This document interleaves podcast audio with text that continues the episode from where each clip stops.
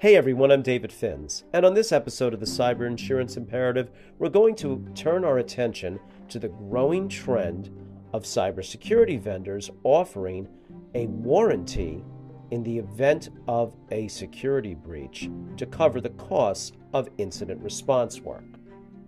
Now, at first blush, I would say this is a positive development for our clients.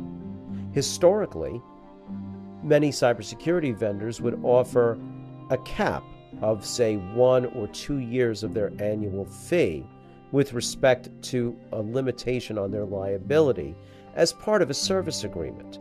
So, any movement towards providing, say, up to a million dollars in incident response costs as part of a warranty is a welcome change. However, this is no substitute for cyber insurance for a number of reasons that we should keep in mind.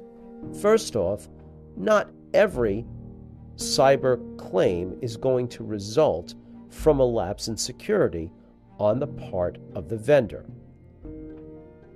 A human error on the part of the end user, a brute force attack, social engineering, and a variety of other causes could contribute to the incident, and those are not necessarily going to be picked up under the warranty.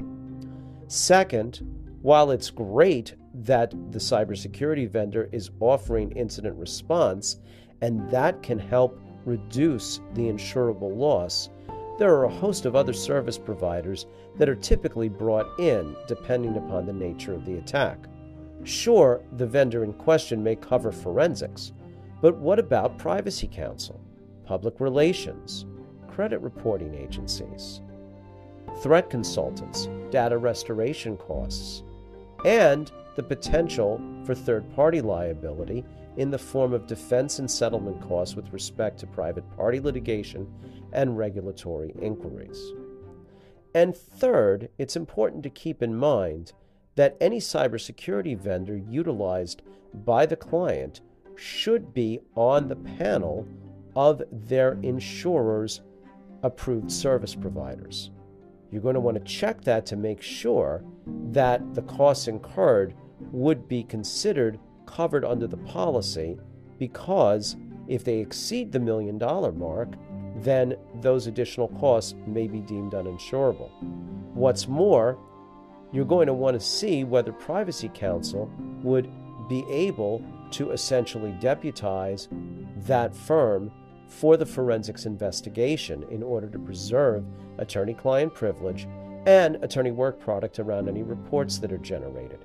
Given the fact that this warranty is part of a prior service agreement, it may be questionable as to whether the report generated by the forensics is deemed having been made with an eye towards potential litigation.